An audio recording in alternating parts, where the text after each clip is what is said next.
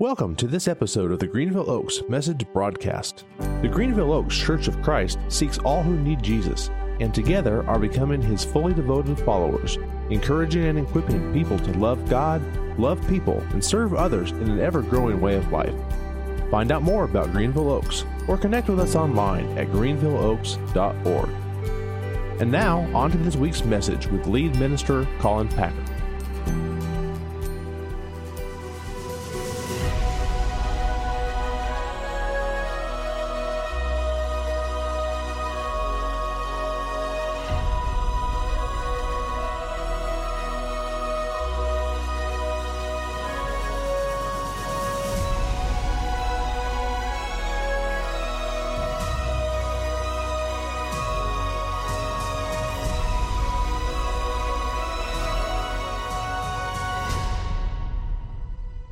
Good morning, church. It's been a good day of worship already. I'm excited for the message that I get to deliver uh, this morning, especially with our kids in the room. We're so glad that you're here. And if you have your Bibles or your parents have their Bibles nearby or maybe their phones, tell them to open it up. Tell them to scroll to the place in Luke chapter ten that I want to read from right now. It's a story about Mary and Martha, who are friends of Jesus. And so I want to read this from Luke chapter ten, verse thirty-eight. As Jesus and his disciples were on their way, he came to a village where a woman named Martha opened her home to him. She had a sister called Mary, who sat at the Lord's feet listening to what he said. But Martha was distracted by all the preparations that had to be made. She came to him and asked, "Lord, don't you care that my sister has left me to do the work by myself? Tell her to help me." "Martha, Martha," the Lord answered, "you were worried and upset about many things, but few things are needed, or indeed only one. Mary has chosen what is better, and it will not be taken away from her." When I read this story, I went back probably to my second or third grade year uh, in Sunday school. I still remember the teacher at the time. And as I was thinking about the story, I thought, you know, some of us need to go back to that moment. Some of us need to go back to the telling that we remember maybe early on. And so I want you to watch uh, with me uh, maybe a reminder of the story that a lot of us may have gr- learned growing up. One day, Jesus and the disciples were traveling, and they stopped in a town where a lady named Mary lived. And Martha. Here's Martha, and here's Mary. They invited Jesus to their house. And when Jesus got there, Mary sat down to listen to Jesus. But while she was sitting and talking, Martha was scurrying about. She was very busy. She was getting ready for dinners and making sure her house was just right for Jesus. But she worked so hard and was so very busy that she looked up and she said, "Lord, do you not see that I am doing all the work and Martha is not doing anything? Tell her to help me." And Jesus said, "Martha, Martha,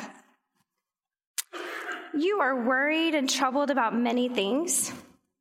Only a few things are important, perhaps just one. And Mary has chosen to do the right thing, and I will not take her away from that." Sometimes we get super busy at home or at school with sports, and we get busy with our friends or playing Xbox or playing outside, and we forget to spend time with Jesus, don't we? Sometimes we forget to pray and listen to and read our Bibles. Sometimes we forget those things because we're so very busy. But Jesus wants you to remember it's really important to spend time with him and not get too busy. As I considered what Samantha said, I think that's exactly what this story is about. There's a sense in which you can read Luke chapter ten, and it can be about this balancing act in our faith between doing and being, right? In this story, Martha is the doer, and Mary is the one who, I don't know, how do you say that, is uh, being. She's the one who gets being, right?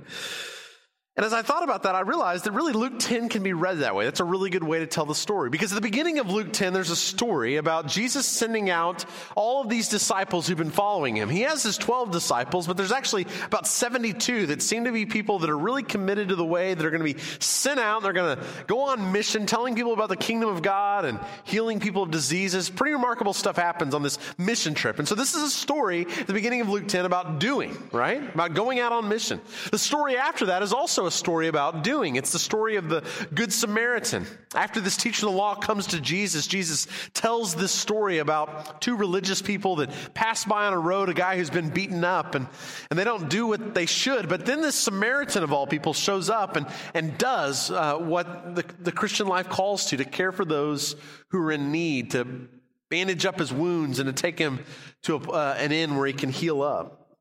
In fact, at, at the end of that passage, I want you to hear the words exactly from Jesus' mouth. Luke ten, verse thirty-six and thirty-seven. Which of these three do you think was a neighbor to the man who fell into the hands of robbers? The expert in the law replied, the one who had mercy on him. And Jesus told him, go and do likewise. Another story about doing. And so uh, here we have two stories about doing, but then what follows is this story with Mary and Martha where Martha's busy, she's doing, but she's not learned to be, to be present with Jesus, to receive. And so there's a sense in which that's a great way to tell this story, is that the Christian life is a balancing act between prayer, between spending time before God and committing to the mission that God has given to us, to being about the work of God in the world. This morning, though, I want to press us to look even deeper than this first reading.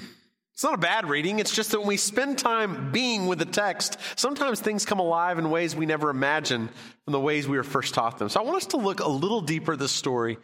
Maybe there are things we'll find along the way that'll be a call for us in the days ahead. Let's pray as we open uh, the story more closely uh, to the lens uh, that God gives us. God, we thank you for this story about Mary and, and, and about Martha. We thank you for the disciples they were, for the, the way that they spread your word, for the way that their house was a place of relief for Jesus in that day. And I pray we can be just as hospitable in our own day to those who are longing for places of safety, for places of hearing the good news, for places of healing. I pray this morning you would pour through me the gift of preaching so that Christ would be formed in our hearts. It's in Jesus' name that we pray. And everyone who agreed said, amen.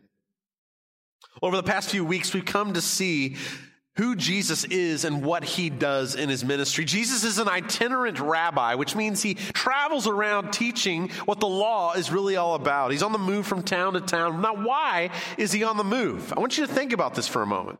There's probably a couple of reasons. One is he knows that God is calling him to certain villages, to certain towns, to places, to interact with people, to tell the good news. That's part of it. But I have to wonder if part of the reason Jesus keeps moving around is because, well, Herod's on his trail. I mean, from day one, Herod has wanted to kill this baby boy who was the king of the Jews, apparently. And he's been on his trail, and his son has been on his trail ever since, Herod Antipas of Galilee.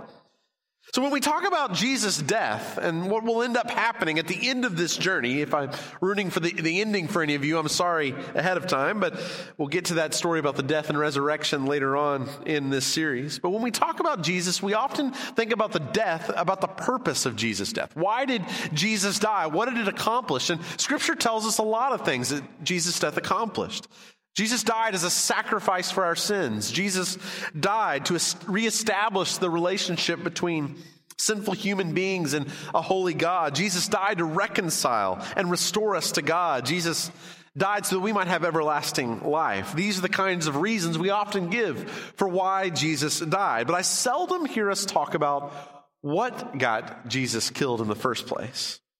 And I hope over the past few weeks, you've begun to get a glimpse into the radical following of God that Jesus does in the world.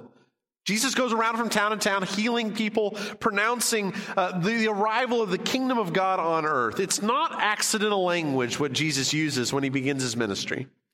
He says, the kingdom of God has come near. And that language of kingdom is volatile language. It's a loaded term used right under the nose of other kingdoms, right? I mean, Herod is leading in this time. Herod the father was there at the beginning of the story, and now Herod Antipas is leading, and he's over the kingdom of the, uh, of the Herodian kingdom. But But all of that ruled over Galilee and Judea. But beyond that, in a larger way, the Roman kingdom is at work as well. See, kingdom was a loaded, volatile political term that had all kinds of ramifications in the first century world of Palestine. And it's the reason that Jesus has had a bounty on his head from day one in his life, because he comes to establish a new way of being in the world, a new kingdom. The most powerful man in the land is threatened by this. And he has a large army at his disposal, and he wants to make sure that Jesus, uh, if he's going to defy Caesar, is going to come to a bitter end. So this most powerful man in the land, this itinerant rabbi, is on the run from. But he's not running scared. He's running with a message of good news for all the people, not just some of them. And that message is a cause of frustration to the religious leader, leaders in Jesus' day as well. See, Jesus is a rabbi who heals with the power of God and preaches with an authority that others have not heard before. Jesus is a threat both to the political machine of his day, but also to the religious leaders and machine of his day. And we'll see over the next few weeks as we move toward Jesus' last week in Jerusalem and toward Easter, that the religious leaders and political leaders begin to conspire to get rid of this Jesus and the threat that he is. It's ugly, and, and it ought to caution us against any kind of alignment that the church may seek to have with political authority in our own day. And it's in the midst of this growing chaos and threat that Jesus is invited into the home of Mary and Martha. So imagine if Herod is out after Jesus and he's seeking him down. Imagine the target that Mary and Martha are putting on their backs to have Jesus into their own home. That's interesting. Uh, Mary and Martha are some interesting characters. I want to point that out to you from Luke ten, but also if you have your finger, you can move over to John eleven. I want to point us out some things there as well. But first, in Luke ten thirty-eight, it's referred to this house that Jesus invited into as Martha's home. Now, this is the first century. A woman's testimony isn't even useful in a court of law at this time. It's interesting that the resurrection is first attested to by women in this story, when that wouldn't have been seen as any kind of witness that anyone would have accepted in those days. We're nineteen hundred years at this time before women can vote, and a house is identified as Martha's house. That's unusual. So if you flip over to John eleven, you see more. We discover there that Mary and Martha are the sisters of a man named Lazarus, who gets raised by the dead a little bit later on in the story, by the way. What's interesting, though, is in John eleven, the city of Bethany is described in a particular way. I want you to pay attention. This is, this is John eleven, verse one. Now, a man named Lazarus was sick. He was from Bethany, the village of Mary and her sister Martha. Now, after he's raised in this chapter, at the beginning of chapter twelve, it's, the city's going to be described as the city of Lazarus, which... You know, I guess if you're raised from the dead, that does change some things, doesn't it, right? I mean, it would be hard to be a city that's not known for that when Jesus comes to your town and raises. But before that, in chapter eleven, this isn't described as Lazarus' town. This is the city of, of Mary and Martha. And that's strange in a patriarchal, hierarchical world of first century Judaism, another unusual fact. But watch what happens as Lazarus dies in verse seventeen. On his arrival, Jesus found that Lazarus had already been in the tomb for four days. Now, Bethany was less than two miles from Jerusalem, and many Jews had come to Mary, Martha and Mary to comfort them in the loss of their brother. It's interesting, this fact, when Lazarus dies, it's not just the people in that surrounding town of Bethany that come and support Mary and Martha. People are coming from two miles away in the big city of Jerusalem to care for these women. These are women that apparently are known in that time, in that space. There's something about these women. In fact, when the story gets continued out, we find out that Lazarus is buried in a cave with a stone laid across the entrance, which is a sign of wealth, because if you owned a plot of land substantial enough to have a burial cave, it meant that you were a person of means. You were doing all right for yourself. But it's not just the notoriety or the fact that Martha and Mary have a city that's known for them or a, a house that's Martha's. No, beyond that, it's the faith of these women that's significant. In fact, when Jesus shows up after Lazarus has died, Martha still has this faith that says to Jesus, look, if you just been here, Jesus, he wouldn't have died. And you can still raise him. There's this buoyant hope that Martha has that often we don't see when we look at just this story, right? We tend to uh, disparage her as someone who's less than what Mary is. Martha's a woman of faith. And the same is true for Mary. In John eleven twenty-eight, Jesus asked for Mary to come to him, and she's got the same incredible faith. She says, look, if you'd been here, Jesus, this wouldn't have happened. He would have been alive. In John twelve, the next chapter, is the same story that's told earlier in Luke that we talked about a couple of weeks ago, the anointing of a sinful woman. Well, in John, what's interesting is she's not necessarily known as a sinful woman. She's known as Mary. Mary is the one in that story in John twelve that ends up anointing Jesus' feet with this expensive perfume that costs three hundred denarii, which is a year's salary. So apparently Mary has no problem offending Judas and the rest of the disciples with her act of generosity and care and devotion. These are remarkable women. These are women of courage. These are women of faith who are joining up with Jesus while Herod is out to kill Jesus. They're fearless. They're faithful. Now, like I said, we tend to judge Martha in this story. We tend to judge her as someone who, well, maybe she's like most of the older siblings in the room. Those of you who are kids, I'm wondering if you kind of think about your siblings this way. Often, the first in any family is often has a lot of responsibility on our shoulders. I say that because I'm a firstborn myself. And, and so I tend to think about trying to do everything and care for everyone. I, I put a lot of burdens on myself. And sometimes I look at my younger siblings and I wonder, why don't they care for things as much as I do, right?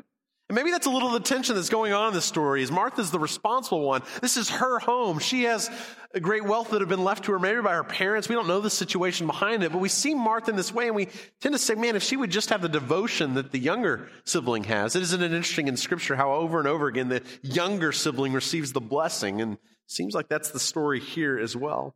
But in every sermon or lesson I've ever heard on this story, I, I've always heard it focused on Martha's obsession with making sure that everything's taken care of. Her obsession over a clean home and that all the dishes are, are cared for and maintained. This, this text, though, leads us to certain assumptions. Jesus says that Martha is distracted. She's worried and upset about many things. So I don't want to uh, not, not pay attention to that. But I do want us to pay attention to a phrase in verse thirty-nine I hadn't really noticed before that I dug up some stuff on that I'm excited to share with you.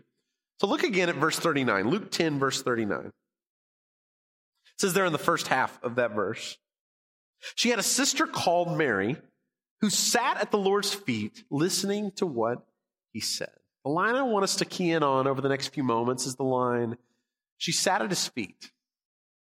Now what's significant about a line like that? And so I started to look around and I realized that Luke, as he writes his gospel and the follow-up in the book of Acts, uses this term on four different occasions. This story right here with Mary and Martha, but then in three other places. And I thought they were really instructive. In fact, these are the only places in all the Bible I can see this phrase used at all. So I want to go first to Luke chapter two. Go with me, if you would, to Luke two. It's the story of Jesus at the temple when he gets lost from his parents and You remember what he's doing? He's there at the temple. I want to read this story again. Listen closely for that language. Luke two, forty-three and following. After the festival was over, while his parents were returning home, the boy Jesus stayed behind in Jerusalem, but they were unaware of it. Thinking he was in their company, they traveled on for a day. Then they began looking for him among their relatives and friends. When they did not find him, they went back to Jerusalem to look for him. After three days, they found him in the temple courts, sitting among the teachers, listening to them and asking them questions. So when the parents show up and find Jesus, where is he? Sitting at the feet of these teachers. It's an interesting story. It's as if Jesus wants to become a rabbi, and this is the position, this is the place you take when you want to become a teacher of the law like these people. The, the second example comes from a story I preached on last week in Luke chapter eight. So go with me there. It's the story about a demoniac who was healed. And in Luke eight, verse thirty-four and following, I want you to listen again for that language. When those tending the pigs saw what had happened, they ran off and reported this in the town and countryside. And the people went out to see what had happened. And when they came to Jesus, they found the man from whom the demons had gone out, sitting at Jesus' feet, dressed and in his right mind, and they were afraid. Those who had seen it told the people how the demon-possessed man had been cured. Now, why is this man sitting at Jesus' feet when he gets dressed and in his right mind? Well, if you read on in the story, what we find out is that this demon-possessed man wants to follow Jesus. And Jesus says, no, I don't want you to follow me. I want you to, I want you to go back to your home and I want you to tell the people there the story of what's happened to you. But it seems as if he wants to become Jesus' disciple. In order to signify that, he sits at Jesus' feet. The third example comes in the book of Acts. Acts twenty-two, verse three is a description of Paul's earlier life as he's becoming a rabbi himself or a follower uh, as he is raised up in the Jewish household. Listen to this uh, description of Paul from Acts twenty-two, verse three. He says, I'm a Jew, born in Tarsus of Cilicia, but brought up in this city. I studied under Gamaliel and was thoroughly trained in the law of our ancestors. I was just as zealous for God as any of you are today. Now, when you read that in the N I V, the translation I'm reading, it doesn't sound like there's any uh, connection with this story about sitting at the feet of. But the Greek actually says it this way. I was educated at the podos, the feet of Gamaliel. In other words, when Paul wanted to become a rabbi, he goes to this well-known school, and Gamaliel was this well-known rabbi that was respected in that time, and when he goes to be a rabbi, he sits at the feet of Gamaliel. So in Luke ten, when Mary is sitting at Jesus' feet, she is taking the posture of a disciple who wants to follow in the steps of Rabbi Jesus.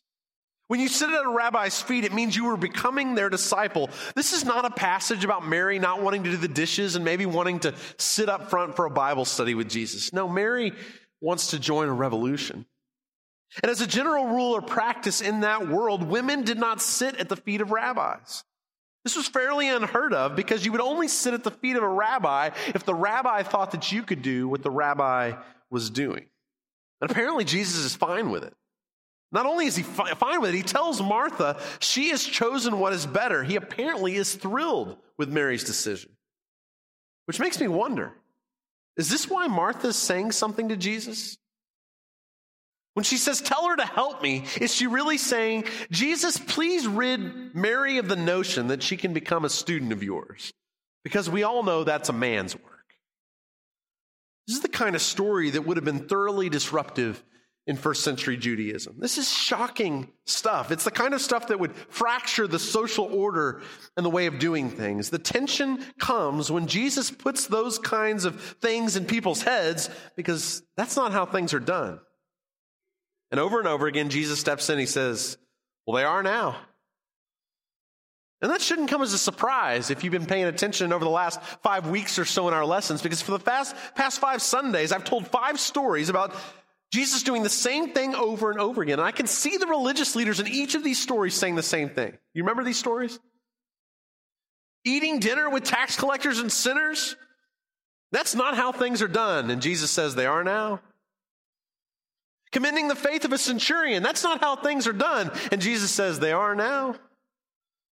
Allowing a sinful woman to touch you? Of course you're not a prophet. That's not how things are done. And Jesus says they are now. Going on a mission trip to heal a demoniac in Gentile territory next to pig farmers? That's not how things are done. And Jesus says they are now. And allowing a woman to sit at your feet as if she can become a religious leader too? That's not how things are done. And Jesus' response is, they are now. Jesus has come to planet Earth on a mission. He's come to demonstrate the kingdom of God through his healing ministry and power, and to declare the kingdom of God through his authoritative teaching. And the kingdom of God has come to bring in a new social order. That's why he's here. He has come to reorder the fundamental ways society was structured and to change it so that those who were disempowered would be allowed uh, into this kingdom to lead alongside him. He's not wanting a people who announce the hope of an eternal kingdom where things will be as they should be in the great by and by. He's announcing the arrival of the kingdom that has come to disrupt things here and now. It's the very rearranging of things that Jesus had had sung to him as he was in Mary's belly during that Magnificat at the beginning, at the end of Luke chapter one, about a world that would be changed. It's the rearranging of things that the prophets had pointed to in the exile. It's the rearranging of things that his synagogue sermon had almost gotten him killed for in Luke four. And the Sermon on the Plain in Luke six describes as well. It's the rearranging of things that helps him to say no to Satan when he says, if you'll trade me your worship, I'll give you the political leadership of the kingdoms of this world. Jesus isn't confirming the status quo of the Jewish synagogue and the Jewish temple. The temple is going to come crashing down, and the curtain in that temple is going to be torn in two. And all of this is preparing this church for what's going to happen when the Holy Spirit of God descends at Pentecost. In Acts chapter two, Peter is going to remind the people of a prophecy that had come during exile to the prophet Joel. Do you remember this? In one of our favorite chapters in Acts chapter two, listen to Peter's words, remind us of scriptures from centuries before. This is Acts two, verse seventeen. In the last days, God says, I will pour out my spirit on all people. Your sons and daughters will prophesy. Your young men will see visions. Your old men will dream dreams. Even on my servants, both men and women, I will pour out my spirit in those days, and they will prophesy. You see, when the Spirit of God comes, Gentiles will be used. When the Spirit of God comes, gender is not supposed to be the defining uh, reality of who can prophesy. When the Spirit comes, all kinds of people are going to join in this movement. And that means the church is going to have to get more comfortable with Ethiopian eunuchs and centurions named Cornelius and dealers in purple cloth named Lydia and leaders named Phoebe. Breaking barriers as God grows his church. Because if they continue to draw lines of exclusion as they have in the past, they're going to miss out on the amazing people whom the Spirit of God is going to draw into their presence in the present moment for the work that God would have to expand his kingdom. And that was a daunting word in the first century for those who were present in the Jewish synagogue and temple, and it's still a daunting word that needs to be heard in the American church in twenty nineteen. Because if we choose to, like Martha, keep the rules of social decorum and demand that the Marys of our world stay in their place, we'll miss out on disciples whom God wants to use in powerful ways. And if we choose to exclude people in an effort to play it safe, we'll miss out on the messiness of the kingdom that God always brings when Jesus is present and the Spirit is in a room. Jesus did not come to defend the status quo. Jesus did not come to please and keep the religious rules of his day. Jesus came to turn the world upside down. Jesus came to start a revolution. And anyone who wanted to sit at his feet and become his disciple was welcome to do so. This isn't a time, church, for us to play it safe. We've lived in a world before where we had the luxury of division being something we could accept. We had the luxury of excluding certain groups of people, and because we were growing and things were going well, and it wasn't anything we should have accepted. It was never the movement of the Spirit, but at times we've allowed that to go on, and, and it was that luxury of growth that allowed us to do things that weren't fully in line with who the Spirit of God was and moves us to be, but we're in a time where that luxury is no longer possible. We're called to partner with all who call Jesus Lord. We're called to invite all those who want to sit at Jesus' feet and together repent and say, we are not on the right path, God. It is only through your movement in our lives that you can move us and align us with your will and with your kingdom. And God, would you bring it today in the same way you have in the past? It's time for the church to welcome all who want to follow Jesus. It's time for the kingdom of God to come on earth as it already is in heaven. That's our prayer, church. Amen. Is that God would do what God wants to do to break down any barrier that's needed. This is the problem of the church in Acts fifteen, isn't it? You remember that story? They're, they're at the Council of Jerusalem. They're trying to figure this thing out because the Spirit of God has come and said, look, I want you to go out into all the world. I want you to, my, my Spirit's going to come on you. You wait in Jerusalem. But when it comes, you're going to go and be my disciples, my witnesses in Judea and in Samaria and to the ends of the earth. And they don't do it, do they? They end up staying in Jerusalem. They end up staying too long. They're waiting because Jesus told them to wait when the Spirit of God had come. And you know what it takes for them to launch out beyond that? It takes persecution. It takes the Roman Empire destroying Jerusalem in A D seventy for God's mission to really explode outside of it. And I'm wondering if on our own day, if maybe we're waiting and God may just bring his persecution to his church in order for us to do the thing we've always been called to do. And that's to expand his kingdom, and it's to free his people, and it's to sit at his feet as Mary did in front of Jesus. So the invitation this morning is to take that posture in front of Jesus. It's for all of us not to stand up as leaders that are somehow uh, deciding who's in and who's out. No, that's God's job to do that. It's for us to sit at Jesus' feet together, all pointed toward him, asking, God, what is it in my life that needs to be shaped and changed so that I can align myself with your will for the world? And how do we partner with others to do the very same thing? Because God is on the move, and nothing we can do can stop that. We praise God that he still does these things. Let's pray as we close this morning. Father, I thank you for the lesson that I learned growing up about Mary and Martha. Because it seems in my life that I'm rarely in balance between being and doing. And God, in just, I don't know if it's my personality or if it's the tradition I grew up in or just the burden I've placed on myself. I thought doing was so much more important than being, and you're aligning that in my life in these years, uh, over the past few years, God, and I'm grateful for that movement, and I, I want to be present like Mary is in better ways. God, for others of us, that balance looks a little different. We feel like we've been in a place of being and we've not been freed, or maybe we've not taken the step to do as we should. And I pray that we would be a church that also does, that lives out your reality in the world, your kingdom, and isn't status quo people. We, we challenge for your justice and your mercy and your goodness to be in this world as your Spirit brings those gifts. But God, beyond uh, that understanding of this text, I, I realize that sometimes we have stood in the way, God. We have prevented people from coming to you. We have drawn people on the outside that were desperately wanting a place at your feet. And I pray, God, in the days ahead, we would figure out ways to all sit at Jesus' feet, acknowledging our sin and asking you to cleanse us and to point us back toward the path of righteousness, the path toward justice and mercy and faithfulness, God, so that others might see the goodness of what you're doing in our day and our age. God, we beg for your Spirit to be here because we can't do this alone. And we are grateful for that promise that when we make disciples, we teach them to obey everything you've commanded, but the promise at the end is that you are present with us. Your Spirit never leaves us in this mission. And so, God, we beg you for this revival, for this work of your Spirit. We submit our lives, God, to being at your feet and then moving to action in the ways you'll call us in the days ahead. We love you, God. We are grateful for the opportunity to sit at your feet. God, all of us were once on the outside as Gentiles. All of us were on the outside of your story, and somehow you have invited us in. You've grafted us into this tree, and we, for that we are forever grateful. So may we extend that same welcome to others who we understand, because we have also been those on the outside, that your good news would find them as it's found us.